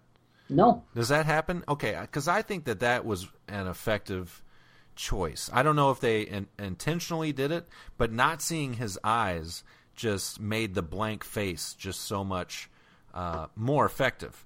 And and they starting in part two, they they go away from that. But uh, I couldn't recall if it if it was like that here in the first one. I made note of it this time when I watched it for this show of when is the first best clean shot of his face, and it's after he strangles Linda and and pick, Yeah. put, puts the phone up to his face. Right. And There you that you know that yes, and that was the the right time to do it. You've teased it enough. Now let's see what he looks like in all its glory. It was the perfect timing for that. But there you go. Yeah. Because th- that's when the showdown starts. It's him, Exactly, him yes. against Laurie. That's when it, it starts. Everyone else is out of the way. You know, let's go. This is who he is, and and let's go. And that final chase. Oh my god, I don't understand how people say this movie is boring or oh, slow. Oh, they're fucking nuts. I do not get it. I am hmm. never bored watching this movie. Yes, it's seemingly slow, but it's all makes sense for the characters and if you didn't have those scenes, it wouldn't be nearly as effective. So it blows me away when people say, "Oh, it's too fucking slow." All this stuff. I don't I don't get that at all. It, I'm never I'm shit. never bored in this whatsoever. That's it. It fucking that these are people that have come up on movies from like 1990 and on. That's their problem. It's the MTV generation and the fucking the way they edit shit now and just everything. Just movies in general, and it, it's it's sad. It's a sad commentary on fucking what movies have become. But Mhm. you know, watch fucking old Hitchcock movies. You're gonna say they're slow. There's a reason these people are fucking. They say Hitchcock's the master of suspense. You know what I'm saying? Go watch one of those movies. And Mhm. You're gonna say say it's slow. How do you not appreciate suspense? Let's talk about uh, Linda and Bob. Yeah, there you go. Linda and Bob. Good shit. Uh, so they they drive up to meet Annie at uh, at the house that she's babysitting at. Right. Uh, they find that Annie's not there after walk just walking right in. Annie's not there, And then you know they wait they wait around for Annie a little bit. Laurie calls, and uh, you know Annie's not there. Thought she'd be back by now. Blah blah blah. They go upstairs to have sex. this is virtually a stranger's house right that they are alone in, and and they're just gonna be like, well, you know, there's a bed up there. you know, I mean, I guess the fear of getting caught would be a, a good motivation and a turn on, but it just it struck me as so strange that. Uh, not even their parents' house. They're not even supposed to be babysitting at this house. They just know a friend was babysitting there, and so it's like, hey, let's go have sex up there. That's great. it just blows me away. But Ah, I, I can't say I wouldn't do do the same thing if I was probably in that you know scenario. When you're a kid, Oh, that's what I was gonna say. you I need a place to go. Yeah. Fuck, to be a teenager again? Of course. Of course I would. Matter of fact, I would feel more comfortable doing it there than in my house or in fucking that girl's house. Because if, I- if I get caught by two strangers, big fucking deal. I'll, I'll, I'll run out of the place with a fucking hard on in my underwear and get the fuck out. They don't know who I am. you know? Oh shit. I'd rather get caught there, wouldn't you? You don't want to get caught by Yeah. your folks. Yeah, that makes sense. Parents, fuck, and you certainly don't want to fuck on your parents' bed. So take that right out of the equation. You know? Gross. Yeah, right? no. But that's part of the fucking lore of that scene. Uh, it, it would be fun. I mean, now I have I have respect. I couldn't do it, and plus I'd be afraid of legal legal repercussions of what might happen in my career. You know. First, we go inside, right? Then we'll just talk a little. And then Annie will distract Lindsey. That's when we go upstairs to the first bedroom on the left. You got it? Okay, first I rip your clothes off, So don't rip my blouse. It's expensive, idiot. then you rip my clothes off, then we rip Lindsey's clothes off. Yeah, I think I got it. Totally. But how about this? Do you realize that Bob says when they're talking all that they're they're having they're drinking the beer in the car and they're playing around, they're having their talk and yeah. And anyway, she says uh he says something. He goes and then he says and then then we'll rip off Lindsey's clothes or something. Yeah, and she doesn't say shit. yeah, What the? I think he fucked up. I think he meant to say Annie. That's what I think. Oh, see, he It had to be a budget thing. They just said, "Fuck it, no one's gonna notice," or "Let's not reshoot it." I think I can't imagine they would do that on purpose. And she didn't even react to it. You know, who Right. would react to line like that? that's that's what amazed me is that he just threw that out there and she didn't say anything. she might be into it. I don't know. Fuck. You probably meant to say Annie. You Yeah. know, he was probably going for that, but you fucked Uh, up. Speaking of uh, what's her name, Lindsey, the little girl. Lindsey. yeah. I uh, I, I looked her up on IMDb, and she, you know what she's doing now? She's No. fucking. She's on like a Real Housewives of fucking wherever kind of show or something What? like that. Yeah, look her up. Yeah, I look will. look her up now, and and she, you know, she's not too bad looking either. Really? Uh, yeah, she's Little on. Lindsey Wallace, huh? Yeah, she's on one of those fucking shows. That blew me away. Okay, so they have sex. Uh, Oh, it's great. Bob, give me another beer. Blah blah blah. They're Yeah. fucking around, and Right. Bob, you know, he lumbers out of there. He's kind of a whatever, kind of a doof. And this uh, is definitely my favorite kill of the movie. This I don't I don't know how you feel about it, but Mhm. uh, when when Michael surprises him, you know, he's doing the whole back and forth thing in the kitchen.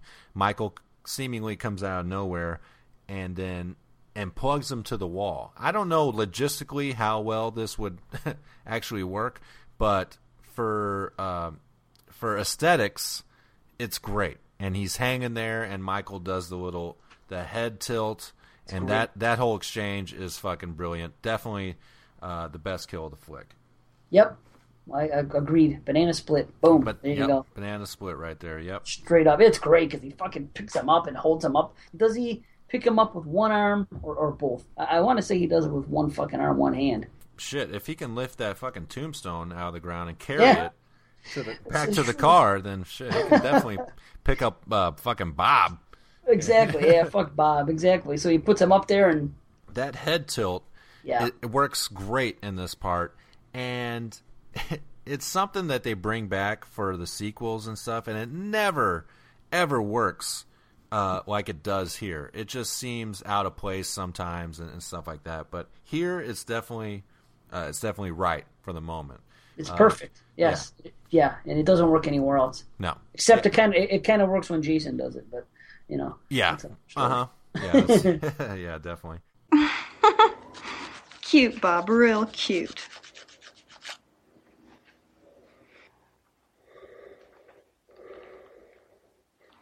See anything you like? What's the matter? Can I get your ghost, Bob?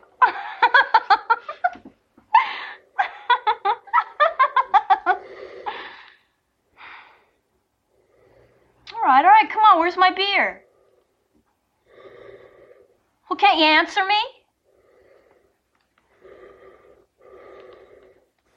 Okay, don't answer me.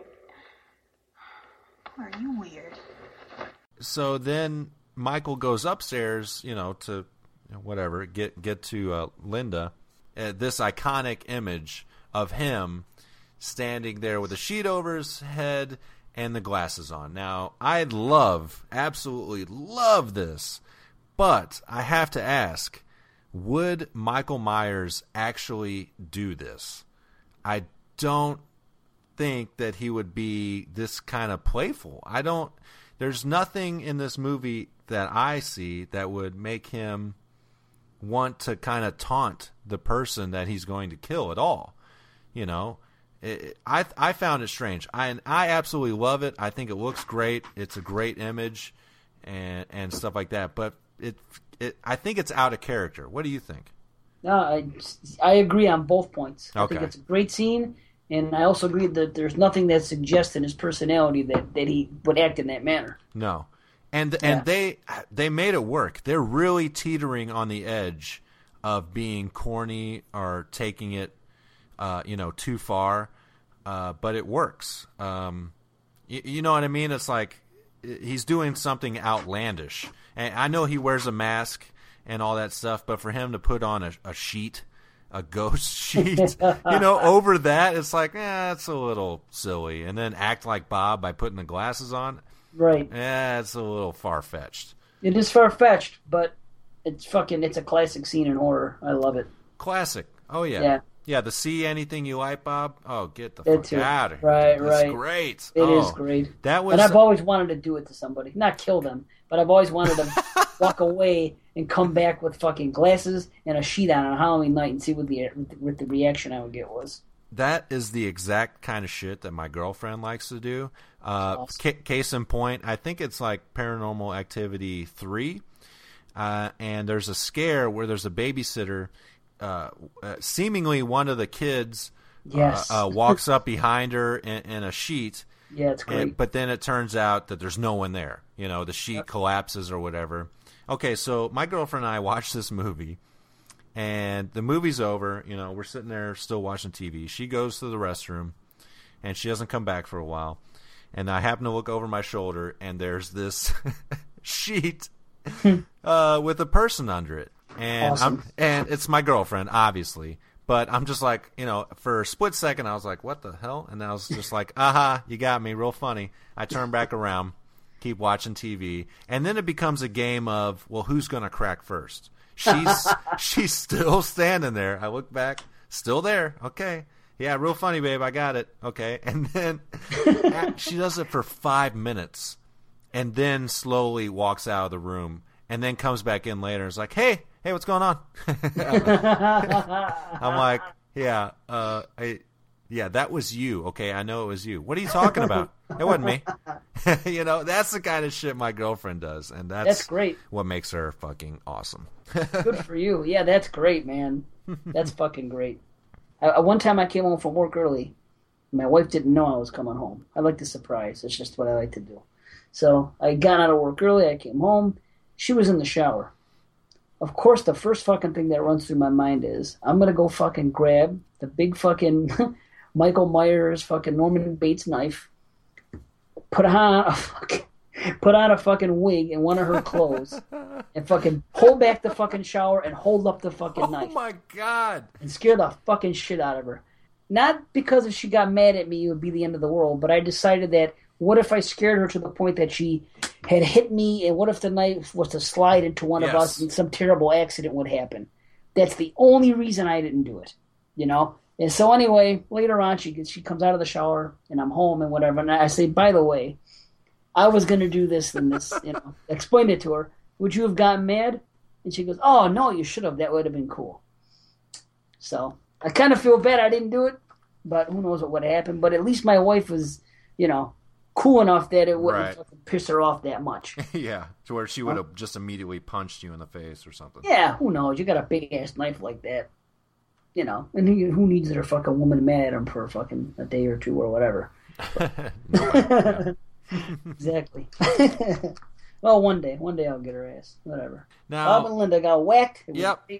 Yep, strangles the shit out of Linda on the ah, phone. Oh fuck, that's Well, great too. Yep. It's and and Laurie thinks it's uh, Annie's sex moans. Yeah, yeah, right. pretty cool shit. But Uh-huh. then, like we said, then the final chase really kicks off. It you know it revs up, it calms down. It revs up, it calms down, uh, and so it's a twenty minute sequence. But uh, there's just so many highs in it, and then it pulls pull you know pulls back down to give you another high later. It's great. I fucking love it. Uh, and and Laurie gets in gets in some good hits on Michael. I mean, whenever she stabs him with the the, the needle, and I mean that that makes me fucking grab my neck almost every time because Right? that's just like so. Cr- I think I've talked about before this the the slicing of the necks, the anything with the neck. For some reason, it's just like it seems more more real to me. You know what I mean? So Right. uh, there's a great moment that happens where after Laurie goes to uh, whatever house that Annie was babysitting at, sees all the dead bodies and stuff, and the, the orgy of bodies that just kind Right. of kind of appear. Um, The fun house. Yeah. yeah, exactly. It's You know? yeah, the doors just open and bodies just fall out of it unwillingly. Or uh, yeah, but then she runs back to the uh, uh, to her house and she's been locked out. She's she throws a pot, potted plant up the window to wake up Tommy. Whatever. She's screaming. She's banging on the door. Now Michael is walking towards her and he's not running. Nope. But he's also not walking like really slow. No, not No. like he wasn't two. Right. No, and, and that's what that's why I made note of this time. I'm like, well, he's Right. not doing that fucking that crawl that fucking Right. Dick Warlock does in part two. Exactly. And, you know, it, it, it's it's a walk that makes sense. You know, because of who he is. Mm-hmm. It does.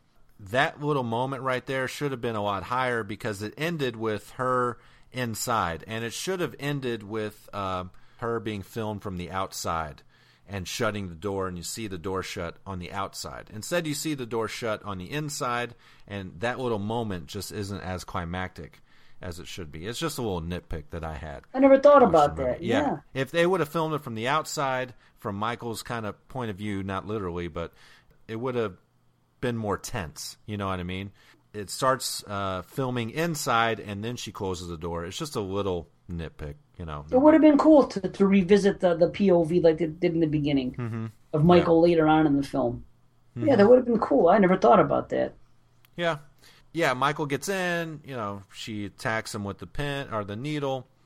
Uh, the chase goes upstairs. We see the all this iconic stuff of him bust, busting through the fucking closet. Yeah, That, uh, it just looks great.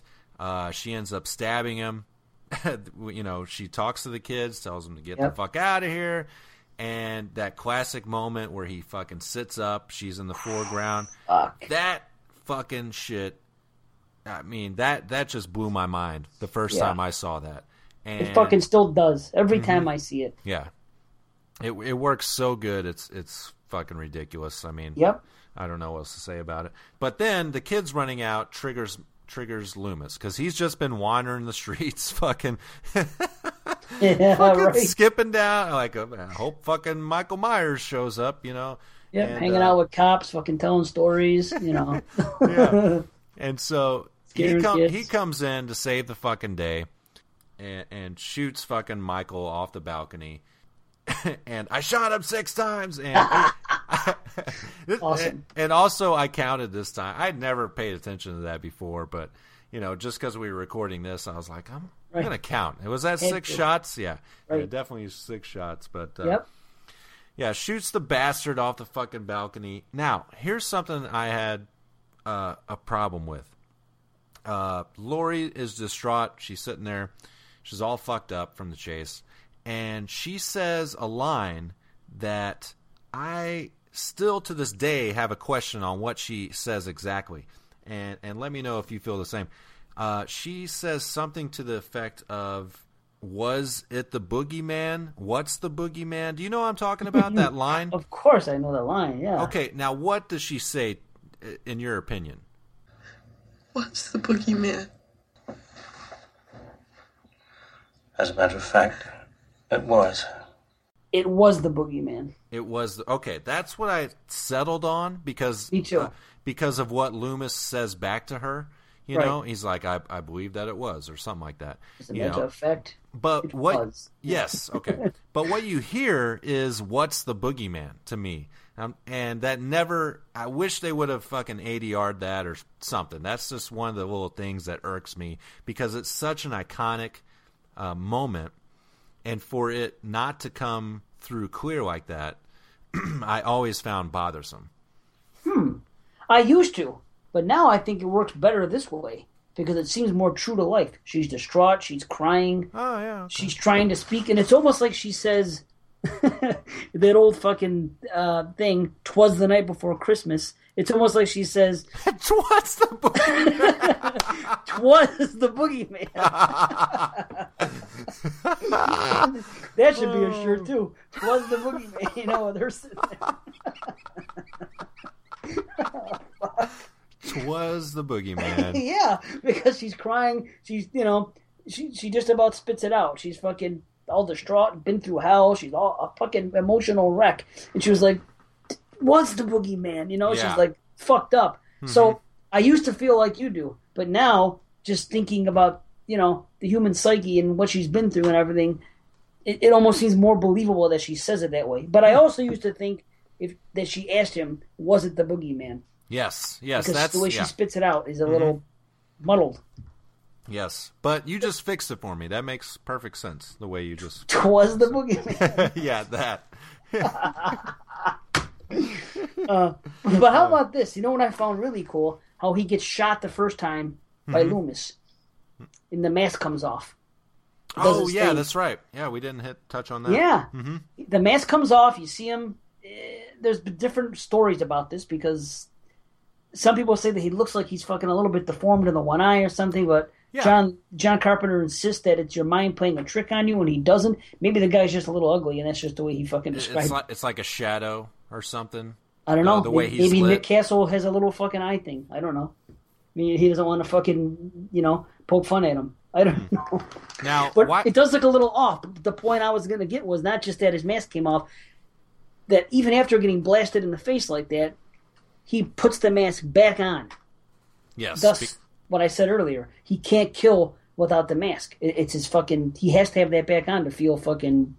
I don't know, like yes. Evil. It's you his, know, it's his security blanket. Even though he's in danger, uh, Yeah. instead of instead of fleeing or attacking or anything, the first thing he has to do is put the mask back on. Definitely, I, I love that moment. Yes, and, me too. And, and I also like the fact that, I mean, I th- I found it strange that they used an actor, a different actor, just for that part. I guess it, it makes sense because they wanted somebody uh, to look kind of. Um, not just young, but like an innocent. You know what I mean? Because uh, really, he's like he's still that little boy, even though he's physically grown and stuff like that. He's still that boy that you see uh, at the end of the first sequence. You know, and so uh, they wanted to match that kind of look. That's that's the way I took it. that's pretty cool. And I didn't know that it was a different actor.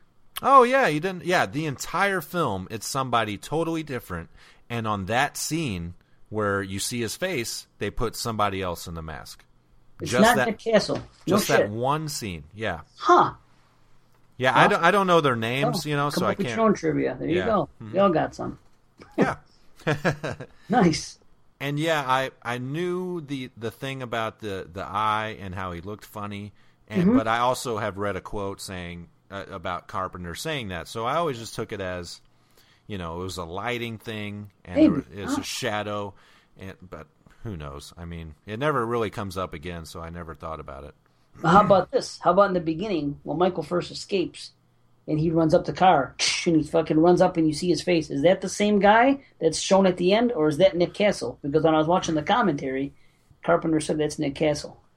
Uh, yeah, I mean, as far as I know, that is Nick Castle. But you Hmm, know, I he, gotta freeze frame that shit. yeah, see he knew he knew that you wouldn't get a clear enough look at him. You know, Uh-huh. it'd be so quick. So, you know, whereas at the end, it's more of a a prominent, you know, viewing of his face. Of course, right? Yeah. hmm Yeah. But that's cool. I guess there was a reason for it, like you said. To, wanted a certain look on him. Right. Yeah, yeah. Whereas you know Nick Castle, you know, brought the physical acting with the body, which we all know is. I mean, I don't know. We all know, but it, it's difficult. You know, that's why guys like Kane Hodder play Jason four times because they're so good at the just acting with their body. You know, and Right. and not even their face. You know, so Oh, and he was the, Nick Castle. The whole fucking thing. His his stance, his the way he moved, Mhm. everything. Fucking nothing's been done since in, in No. that series. It, it, it's once again, it's another situation with a, where in a movie where every fucking piece of the puzzle comes together perfect. And Mhm. I've said it before about other movies, and this is certainly one of those. Uh, the, the one scene stands out to me where he's clearly the best guy to play Michael Myers is the scene uh, closer to the beginning when Tommy is getting picked on by the bullies. And I mentioned this earlier, and one of the bullies comes down and runs into Michael. Michael Right. grabs him, but then uh, Tommy walks away, and Michael follows him along the fence.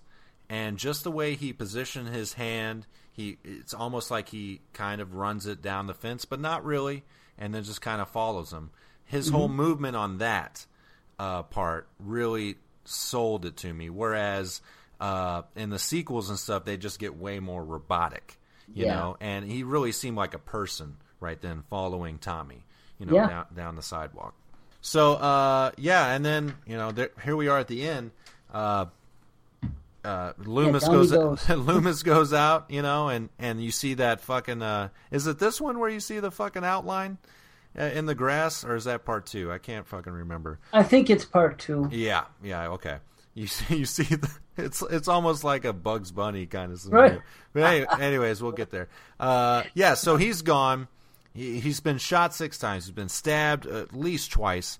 He's fallen off of a you know two story house, and still he's able to immediately get up and walk away. I guess that's what makes this fucker evil. But how does he do it? I mean, He's fucking evil, and that's the thing about that's what's great about Loomis and Donald Pleasence's performance there. That the fucking look he gives, he wasn't one bit surprised at it. Yes, uh, that look You know? is great at the end. Yeah. He's just like, yep. It, it, he's like, he's not shocked whatsoever that he fucking got up. You know, it's crazy. It- Mhm. He's so good on that part. Yeah, definitely. Yeah, it, absolutely. But then you get the the breathing, Yeah. and then you you see everywhere that they were in the final chase, and they keep backing up location, location, location the until finally Yeah. you get to the fucking Myers house, Yep. and he's just you just hear his breathing, and Yeah. holy shit, and then credits. Fuck, dude, that's so awesome. Hmm. I mean, it, it gives you it, it just it, it works on so many levels. It freaks you the fuck out because it makes you think, yeah, this guy is fucking out there in suburbia. You know, Right. I'm I'm in suburbia right now. You know, Right. watching this shit. It fucking works so perfectly. It's great, dude. Oh. Just great.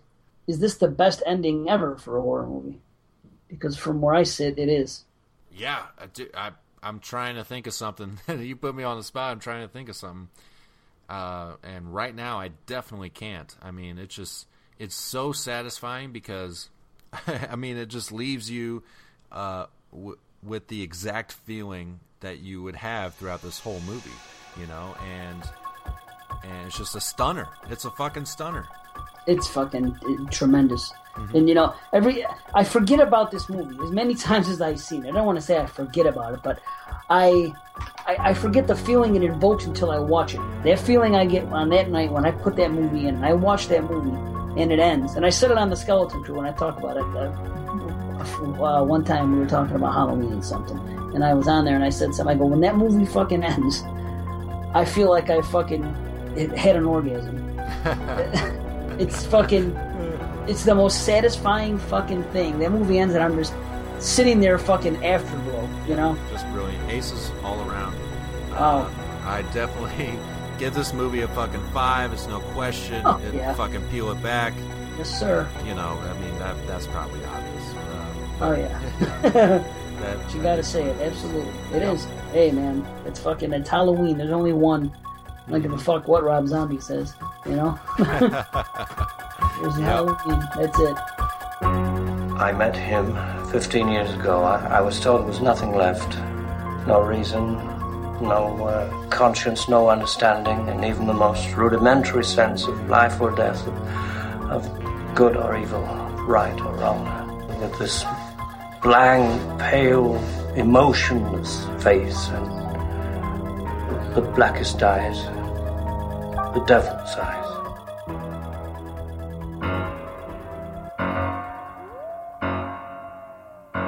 Michael? Banana laser. Don't go to Haddonfield. Banana laser. God damn you. Hello, banana laser. He's not human.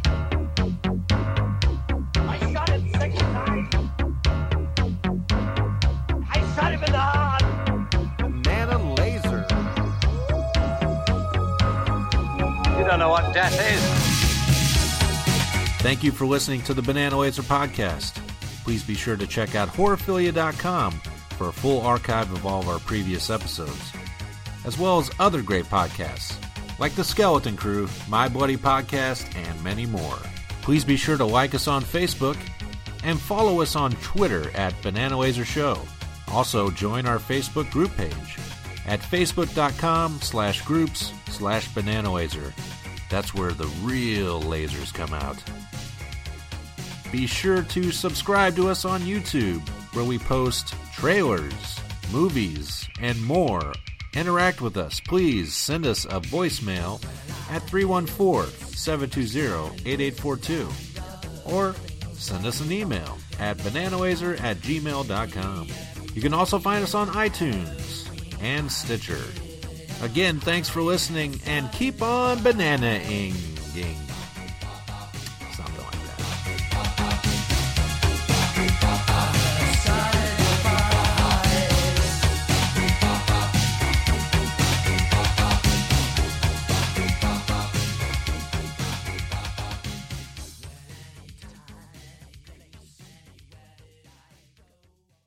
Happy Halloween, everybody!